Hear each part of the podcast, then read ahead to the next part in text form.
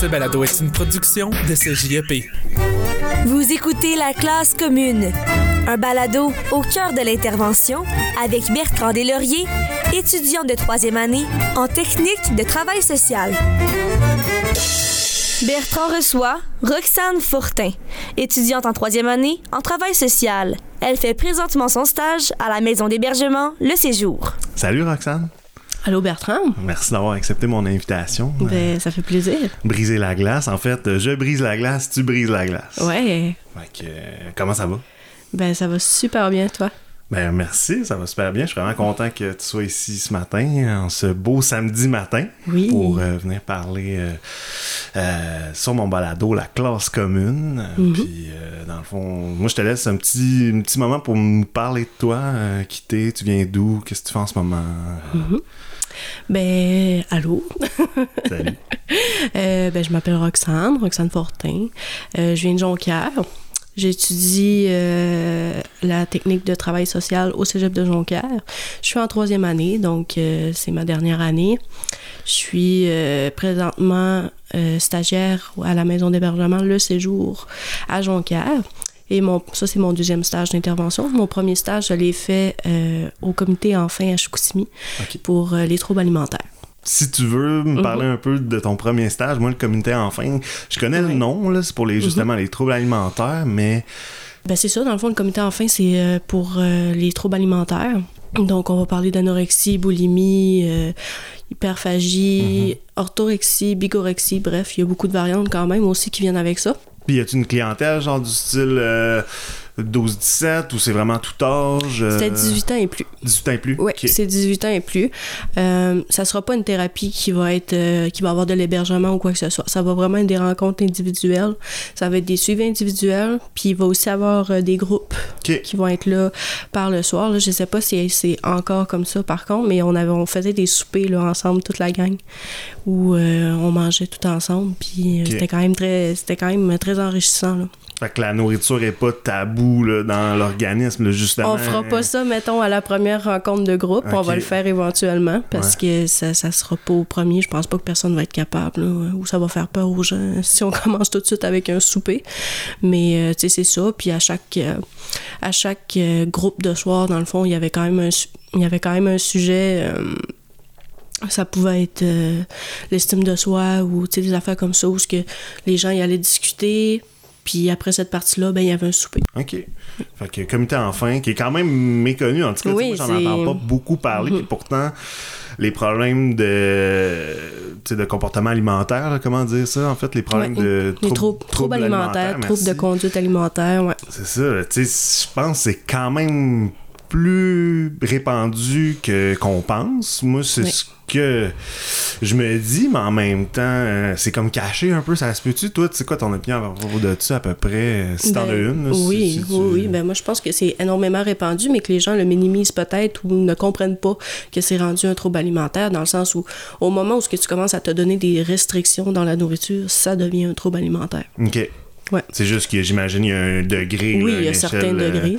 de gravité, puis Ouais. si ça joue sur ta santé, tu sais, j'imagine que comme tout comportement néfaste que tu peux avoir, autant quand tu consommes ou quoi que ce soit, c'est quand ça joue sur tes sphères de vie, autant euh, Mm-hmm.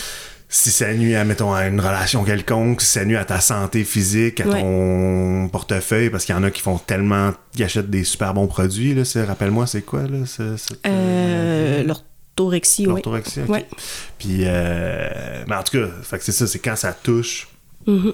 j'imagine, à, à ces sphères-là que ça devient problématique. Puis est-ce que c'est vraiment, tu sais, au comité enfant, est-ce que c'est le volontariat? Les gens, ils vont, ils vont volontairement chez vous? Est-ce que vous êtes, Ouais. Sont référés par du monde? Est-ce que c'est souvent les parents qui sont comme, hi, ma fille, mais là, en même temps, c'est 18 ans et plus? C'est 18 ans et plus. Par contre, là, tu me parles des parents. Il, peut- il y a aussi des groupes pour les parents. Pour euh, donner des conseils, donner... euh, À leurs enfants. Ouais, exactement. Ben, à leurs enfants ou à leurs proches aussi. Là. Ça peut être, euh, tu sais, ça peut être euh, une maman où sa fille elle a 24 ans, mais la fille de 24 ans elle veut pas aller Elle veut pas consulter. venir, ouais, c'est ça, c'est On ça. peut pas l'obliger à 24 ans. là. C'est ça, ok. Mais euh, ok, vraiment intéressant, euh, comité Mhm. enfin euh, méconnu quand même, mais qui devrait gagner à être connu, j'imagine. Ouais, parce que c'est pas caché comme une maison d'hébergement ou quoi que ce soit. Tu sais, c'est des gens qui vont là une fois par semaine, genre, ou... euh, Euh, c'est à leur guise. Là, ils peuvent avoir le nombre de consultations qu'ils veulent. Euh, mettons, une fois par semaine, deux fois par semaine, selon la gravité puis selon ce que la personne a de besoin aussi. Puis, tu sais, ce que, ce que. Moi, je compare ça un petit peu parce que, tu sais, les troubles alimentaires, c'est une dépendance. C'est juste qu'au lieu d'être une drogue, au lieu d'être euh, l'alcool ou un jeu pathologique, ça va être la nourriture, tu sais. Puis ça, ça apporte vraiment son lot de conséquences dans le sens où ça va être, euh, ça va être ta santé physique, ça va être ta santé mentale qui va être, euh, qui va être compromise aussi là, dans tout ça. Puis ça peut mener à la mort autant qu'une euh, dépendance euh, aux drogues, tu sais. OK. Dans le sens des, des euh, effets euh, néfastes que ça va avoir, mais est-ce que tu parles aussi sur l'effet que ça fait sur une personne, genre du style, euh, ça va créer une certaine excitation euh, ou c'est là que tu voulais aller ou... Ben, plus ou moins, tu sais, je te dirais que c'est vraiment, tu sais, je peux pas, je pourrais pas te dire c'est quoi que ça crée nécessairement dans eux parce que j'ai pas été là assez longtemps, Ouais. puis je, je l'ai pas nécessairement vécu non plus. Mais c'est, en, en tant que tel, je trouve que le processus la dépendance est exactement pareil, c'est juste avec une substance différente que des drogues. Exemple. Ouais. OK. Puis aussi, c'est ça. Là, je prends la balle au bon en disant euh, aux auditeurs que justement, il faut se rappeler qu'on est des étudiants, Mhm. qu'on on ose se prononcer sur des sujets, mais euh, c'est normal qu'on connaisse pas tout. On n'est pas des experts. C'est ça, exactement. Tu sais, on se mouille un peu euh, en parlant de sujets, mais des fois, il faut pardonner qu'on connaît pas tout. Là. Puis personne connaît tout. On est en constant apprentissage jusqu'à la fin de nos jours. Moi, j'ai pas mon dire. Fait que, OK. Fait que ton premier stage, euh, c'était en fin. Super sujet intéressant. Peut-être que tu reviendras à l'épisode puis qu'on creusera plus euh, ce sujet-là parce que je trouve ça super intéressant. Mais là, parle-moi de ton stage en ce moment euh, à maison d'hébergement du séjour. Parle-moi de cet organisme-là. Ouais. Tu sais, moi, je le connais un peu, mais c'est à Mhm. Jonquière. Oui, c'est à Jonquière. C'est une maison d'hébergement qui, dans le fond, vient en aide là, aux dépendances telles que la toxicomanie, l'alcoolisme et le jeu pathologique. Est-ce que tu veux me guider, me dire qu'est-ce que tu veux savoir exactement à propos de mon Ben, dans le organisme? fond, ça dit maison d'hébergement. Fait Mhm. que euh, les gens vont là pour une période de temps X. Est-ce que ça c'est ma première question. Ma deuxième question, c'est aussi justement par rapport à l'âge. Est-ce que si j'ai 16 Mhm. ans, 16 ans, je peux y aller ou non, c'est 18 ans et plus encore une fois? Ça va être effectivement 18 ans et plus. Euh, dans le fond, les services qu'on offre, c'est euh, la thérapie l'éveil, qui est une thérapie en hébergement qui va être vraiment à l'interne à l'organisme. Il va y avoir les thérapies à l'externe. euh, dans le fond, il va y avoir euh, la précure, qui va être une thérapie là, individuelle qui va viser là, euh, à aider la personne à entrer en thérapie. Il va y avoir la thérapie, dans le fond, qui, dans le fond, la personne ne va pas nécessairement aller là, en thérapie interne. Elle veut juste avoir des conseils, elle, veut- avoir de l'aide face à sa consommation, mais pas nécessairement rentrer en thérapie, comme je viens de dire. Fait que ça, c'est le service externe. Ouais, exactement. Il y a comme vraiment gens- deux volets, là. C'est des gens qui vont être chez eux, mais Mhm. qui vont quand même faire affaire avec vos services euh, de façon hebdomadaire, quotidienne. Comment ça fonctionne? C'est à leur guise. Par contre, c'est des, c'est des suivis de 9 à 10 rencontres. Ok. Fait que, tu sais, après ça, ils vont les placer vraiment comme ils le veulent. Puis euh, l'intervenante va s'ajuster aussi avec la personne, là, voir euh, ses besoins au travers de tout ça. Puis il va y avoir la thérapie euh, post-cure. Ce qui fait que, dans le fond, les, euh, les personnes qui ont suivi la thérapie à l'interne, qui ont fait leurs 21 ou leurs euh, 28 jours, vont pouvoir aller consulter de 9 à 10 rencontres, encore une fois, après leur thérapie. OK. Puis Ouais. pendant cette thérapie-là externe, les gens, faut qu'ils soient. Il faut pas qu'ils consomment. À l'externe, ben, on vise à ce qu'ils ne non, c'est ça. On vise à ce qu'ils diminuent leur consommation, à ce qu'ils arrêtent éventuellement, mais on peut pas les obliger là, aucunement. Fait que là, vous faites pas le sevrage, euh, euh, vous, à la maison d'hébergement de séjour. Les gens qui viennent en hébergement, mettons au service interne, Mhm. il faut qu'ils aillent déjà passer par, le- par un processus d'arrêt. Y a-tu un temps Euh, à l'externe, non. À l'externe, non, mais à l'interne. À l'interne, euh, pour rentrer dans la thérapie, là, avant de rentrer à l'hébergement, on va demander un 24 à 48 heures euh, où ce que la personne n'en a pas consommé.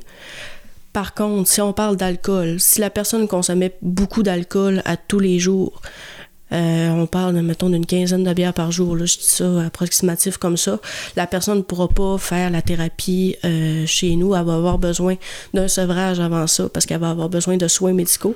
Parce que si la personne euh, arrête tout simplement l'alcool comme ça, ben, il y a des risques qu'elle puisse avoir. elle peut même aller jusqu'à la mort, ses organes peuvent la lâcher. Dis-moi si je me trompe. Moi, j'ai Mhm. déjà entendu, peut-être que tu sais pas la réponse, mais j'ai déjà entendu que le- l'alcool, justement, en sevrage, c'était euh, pas nécessairement le plus difficile. C'est peut-être un des plus difficiles, mais c'est le plus dangereux. Parce que c'est le seul que tu peux comme en mourir. Par exemple, de- d'héroïne ou de cocaïne ou de crack ou peu importe. Mhm. Ça va être dif- difficile. Tu vas des fois, des fois avoir besoin de médicaments quand même, mais tu peux pas nécessairement mourir. Je sais pas si je me trompe ou euh, c'est vraiment l'alcool le plus dangereux ou que tu Ouais. peux en mourir. Tu sais, dans le fond. Mhm. c'est super banal dans notre société, l'alcool, mais au final, euh, pour ceux qui en consomment extrêmement à tous les jours, ben, d'arrêter au du jour au lendemain, ça a l'air que c'est super dangereux. Oui, c'est super dangereux. Puis tu as parlé, mettons, de, d'héro- d'héroïne. Excusez, Ouais. j'ai la misère à le, à le dire. Ça va être extrêmement souffrant comme sevrage, mais ça sera pas mortel. Il va y avoir des médicaments aussi qui peuvent aider à ce que ça soit beaucoup moins souffrant. Puis souvent, il y a des personnes qui vont les prendre pour le reste de leur vie pour éviter de faire ce sevrage-là.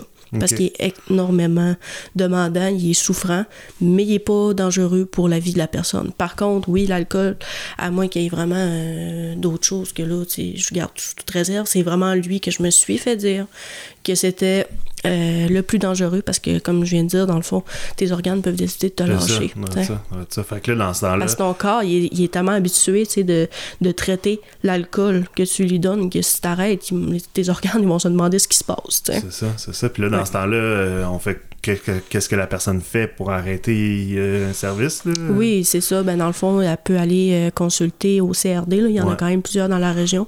Nous, c'est sûr qu'on fait plus affaire avec euh, le CRD de Jonquière, qui est en passant le Centre de réadaptation en dépendance. Oui, voilà. Merci. Oui.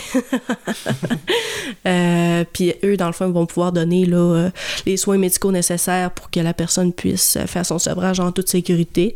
Puis elle va avoir besoin, dans le fond, de vitamine B1 là, qui, qui je pourrais pas dire exactement c'est quoi que ça fait, mais je sais qu'ils ont besoin de ça là, durant leur sevrage. OK. Fait que ça, c'est à l'hôpital de Jonquière. Oui, exactement. Euh, le CRD qui est comme une aile là-bas, puis les Ouais. gens vont passer plusieurs jours, voire une semaine ou plus, quelques semaines, genre, pour... euh, Je pourrais pas te dire, par contre, le temps, le temps approximatif parce que je l'ai pas vu puisque je suis pas... euh, Ouais, ouais, là-bas. je suis pas là-bas, non. Mais vous, j'imagine, vous êtes quand même en lien. Oui, euh, on est en lien avec le CRD. autant pour les références Ouais. ou, tu sais, euh, bon, on a ouais. quelqu'un qui aimerait ça avoir vos services. Là, là, je sais qu'il y a beaucoup d'idées dans ma tête qui se Mhm. bousculent, mais j'aimerais ça savoir justement euh, la, la liste d'attente ou du moins l'offre de service que vous proposez. Est-ce que vous devez vous faites face à plusieurs refus des gens qui veulent s'aider? Parce que s'ils viennent chez vous, c'est qu'ils ont arrêté Mhm. de consommer, ils veulent s'aider, ils veulent un changement. Mhm. Des fois pour diverses raisons, ils ont des enfants, une vie, un travail, tout ça. Oui. C'est difficile de se rendre là. Puis là, est-ce qu'il arrive des fois à votre porte, peut-être que tu n'auras pas la réponse, mais il, se- il, il se frappe à une porte fermée parce que vous êtes complet. Puis il y a une liste d'attente, je pense. hein? Il y a beaucoup, ben, il y en a beaucoup. Il n'y a pas nécessairement beaucoup de critères, mais il y a quand même certains critères que la personne va devoir euh, respecter pour rentrer en thérapie. Euh, premièrement, pour répondre à ta question, oui, il y a une certaine euh, attente en ce moment, mais on parle d'environ 3 à 4 semaines. OK. Ce qui n'est pas, mettons, 3 ou 4 mois. Là, on parle Ouais, quand même de ça. 3 à 4 semaines. Parce que pendant la COVID, je pense qu'il y a eu. C'était beaucoup plus que ça. ouais, j'avais entendu dire Ouais. que c'était super long. Fait que quand tu veux t'aider, puis là, c'est c'est là au moins trois semaines, quatre semaines, c'est Mhm. faisable. OK, OK. Oui, oui, oui. Euh, par contre, c'est ça, on va avoir quand même des priorités dans tout ça. Là. Ben, du- avec la liste d'attente, on va prioriser le jeu pathologique à cause que le gouvernement donne des subventions pour ça. Donc, on est comme obligé de prioriser le jeu pathologique. Ensuite de ça, si la personne est en situation d'itinérance, on va la prioriser également. Euh, fait que c'est Ok. tous des critères comme ça qui fait que OK, par rapport à la, la gravité, La mettons. gravité, ouais, merci. OK, puis le jeu pathologique, euh, vous, euh, vous intervenez auprès des, des- des personnes qui, qui vivent cette problématique-là? Oui, puis on est les seules personnes également dans la région qui offrent une thérapie euh, à l'interne, en hébergement. Ah, OK, c'est ça, parce que le. CRD, j'avais déjà Oui. entendu dire que le Ils vont donner des thérapies, mais à l'externe. Exactement. Donc, il y a ça- des gens qui restent chez vous mm, pendant, oui, c'est ça, avec le Ok. 21 à 28 jours. Donc, ça va. euh, Le jeu pathologique rentre aussi dans ça. OK. 21 à 28 jours, ouais, tu as nommé ça tantôt. Puis Ouais. c'est maximum 28 jours. euh, Euh, ben, c'est maximum 30 jours. OK. Mais là, je dis ça sous toute réserve parce qu'il peut y avoir euh, certaines exceptions, mais là, je pourrais pas te dire pour quelle raison. OK. Combien de places vous avez en hébergement? Je pourrais pas te dire exactement, honnêtement. Là. Présentement, par contre, on en a, on a à peu près 8 personnes. là. OK. Ouais. Puis vous avez un lit de crise aussi? Oui, on a également un lit de crise. Tu Peux-tu m'expliquer un peu c'est quoi le lit de crise? Tu te sens-tu en mesure de... Ben écoute, euh, peut-être pas euh, super en détail, mais écoute, le lit de crise, euh, c'est vraiment là un lit où ce que la personne a peut. euh, comment je pourrais dire ça? Ben moi, dans le fond, le lit de crise que je connais, c'est que si une personne, justement, est en situation d'itinérance Mhm. ou elle, va, elle vient de perdre son logement puis elle a besoin comme de d'une semaine pour... euh, pour euh, se, se- Ouais, se- se- c'est- se remettre sur pied ou quoi que ce soit, ben, il existe des lits de crise dans Ouais. différents organismes dans la région. Ouais. Moi, comment, mettons, au travail de rue, je fais affaire avec euh, ces lits de crise-là, c'est que je vais Mhm. appeler au 811, dans le fond. Info Social. Euh, puis eux, ils vont faire les recherches de quel lit de crise est disponible dans la région, puis là, on va référer la personne au lit de crise. Moi, ça arrive souvent que les lits de crise sont pleins, fait que je sais pas justement c'était là que je voulais aller, c'est est-ce qu'il y a une grosse demande, est-ce que cette euh, clientèle-là qui, qui, qui, qui va aller euh, dans les lits de crise, euh, est-ce qu'il faut absolument qu'il y ait un problème de dépendance chez vous ou pas nécessairement? N'importe qui peut utiliser ce fameux lit de crise-là. N'importe qui qui a besoin de se, comme, se revirer sur un discerne, OK. comme je pourrais dire, parce que c'est comme ça qu'on le dit là-bas. Euh, mais tu sais, ça va souvent être des personnes tu sais, qui ont- sont en milieu d'itinérance, comme tu Ouais. l'as nommé, euh, tu sais, qui ont besoin vraiment d'un hébergement. Par contre, les personnes dans les crises, tu sais, euh, ils viendront pas nécessairement faire les ateliers comme les personnes en thérapie ou quoi que ce soit, mais nous, à notre organisme, ces personnes-là vont avoir des tâches à, effe- à effectuer aussi. là. Donc, euh, ça peut être, euh, mettons, aller faire les toilettes, euh, vraiment aider à la vie communautaire là, euh, dans le milieu. Euh, puis c'est super bon aussi pour la réinsertion sociale. Puis, euh, Mais est-ce que vous intervenez avec les gens qui utilisent le Oui, on a une ou- intervenante. On a seulement une intervenante qui va s'en occuper, qui s'occupe vraiment là, euh, de ça précisément. Puis, mais tu sais, la personne, elle aura pas, elle fera pas euh, les ateliers ou quoi que ce soit. Là. Ça va vraiment juste avoir une intervenante qui va l'aider. OK. OK. C'est- Ouais. Vraiment intéressant. Puis vous faites aussi, si je ne m'abuse, euh, la di- distribution de matériel de prévention, euh, de, par exemple du matériel d'injection. Oui, exactement. Ça, c'est comment que ça fonctionne chez vous? Si n'importe qui peut se présenter, puis euh, vous pouvez euh, distribuer du matériel de prévention pour faire de la réduction des méfaits? Oui, exactement. Une personne peut euh, venir nous demander le kit de seringue. Par contre, on demande vraiment à la personne de venir nous le reporter après pour que nous, on puisse le mettre dans des contenants biomédicaux Ouais. pour euh, éviter que ça se propage dans la rue, justement, et que ça fasse... euh, et que ça crée toutes sortes de problèmes. Mais ça, ça fait pas côtoyer comme deux euh, types de clientèle, dans le sens ceux qui consomment puis ceux qui veulent arrêter, je sais pas, tu sais, est-ce que non, ça crée pas de problème? Non, je sais pas? Je, je ne crois pas. C'est correct. C'est correct. Pas de problème. Les gens qui sont en hébergement, là, comment ça fonctionne? euh, ils peuvent sortir, ils doivent rester. euh, C'est ça. Donc, la première semaine, les personnes ne pourront pas sortir, à part pour euh, aller sur, le, sur euh, notre site d'établissement, dans le fond, pour aller, mettons, fumer une cigarette ou aller prendre l'air dehors, parce qu'on a une petite cour aussi à l'extérieur. Donc, la première semaine, ça va vraiment être cloisonné à l'intérieur. Après cette semaine-là, les personnes vont pouvoir aller prendre des marches, quoi que ce soit, sortir, aller euh, dans le quartier s'ils veulent. Les fins de semaine, euh, tout dépendant si c'est accepté ou non, vont pouvoir euh, découcher une fois ou, s'ils ont besoin d'aller faire des choses en dehors de l'établissement. Souvent, ils vont changer d'appartement ou quoi que ce soit, ben, on va leur laisser aller faire des boîtes, des affaires comme ça. Puis ils peuvent revenir après, il n'y a aucun problème. OK.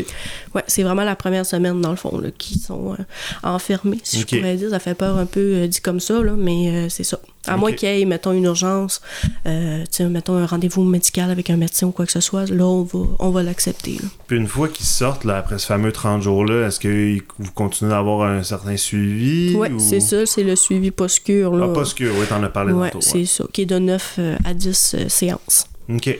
OK, OK, OK. ok. Fait que quand même, on les laisse. euh, tu sais, la, la, la, le retour euh, dans leur milieu de vie Mhm. est quand même accompagné. là. Oui, c'est ça, on veut vraiment les accompagner pour pas que ça soit trop un gros choc. OK. Ouais. Puis je voulais aussi dire, parce qu'on n'en a pas nécessairement parlé, puis je sais pas si tu étais au courant non plus, mais on a le CRD, justement, le Centre de réadaptation en dépendance de Jonquière, qui loue des lits euh, au séjour. OK. Donc, euh, dans le fond, les personnes... euh, Ouais, ouais. Euh, donc, ça va être vraiment les clients, les membres euh, du CRD vont venir dormir au séjour. Par contre, tous les ateliers puis toute la thérapie va se faire au CRD. Ça sera pas nous qui va s'en occuper. Mais ils vont aussi avoir des tâches comme le lit de crise, par exemple. OK. Ouais. Dans le fond, utilisez-vous une euh, certaine euh, approche d'intervention euh, à la maison d'hébergement de séjour? Est-ce que, tu sais- nous, au travail de rue, comme j'en ai parlé dans l'épisode préambule, euh, on utilise la réduction des méfaits. Là. Je m'en suis pas vraiment étalé là-dessus, mais est-ce que vous Mhm. autres, euh, il y a une approche d'intervention qui est prônée ou... euh, Oui, ben dans toutes les sphères, dans toutes les, ben pas dans toutes les sphères, mais dans tous les euh, services qu'on va utiliser, on va y aller vraiment avec euh, l'approche motivationnelle en premier. Pour la motivation au changement, pour motiver la personne à, à arrêter de consommer, en fait. Ouais. Fait que ça va vraiment être ça qu'on va utiliser comme approche. OK. Fait que motiver la personne dans le sens un peu de d'empowerment, dans le sens de redonner du pouvoir ou que, tu sais, Ça va vraiment être euh, de regarder avec la personne euh, les qu'est-ce priorités. que ben, qu'est-ce que ça va lui apporter d'arrêter de consommer, tu sais. OK.